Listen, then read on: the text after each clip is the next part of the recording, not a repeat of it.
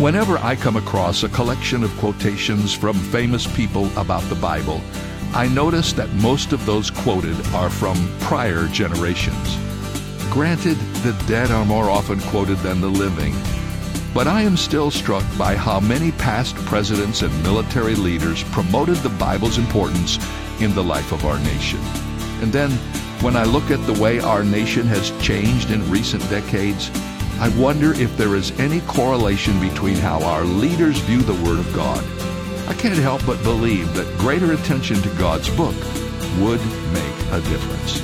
This is David Jeremiah, encouraging you to get on the road to new life. Discover the relevance of God's Word on Route sixty-six. Route sixty-six, driving the Word home. Log on to Route sixty-six Life dot com and get your roadmap for life. Route sixty-six. Start your journey home today.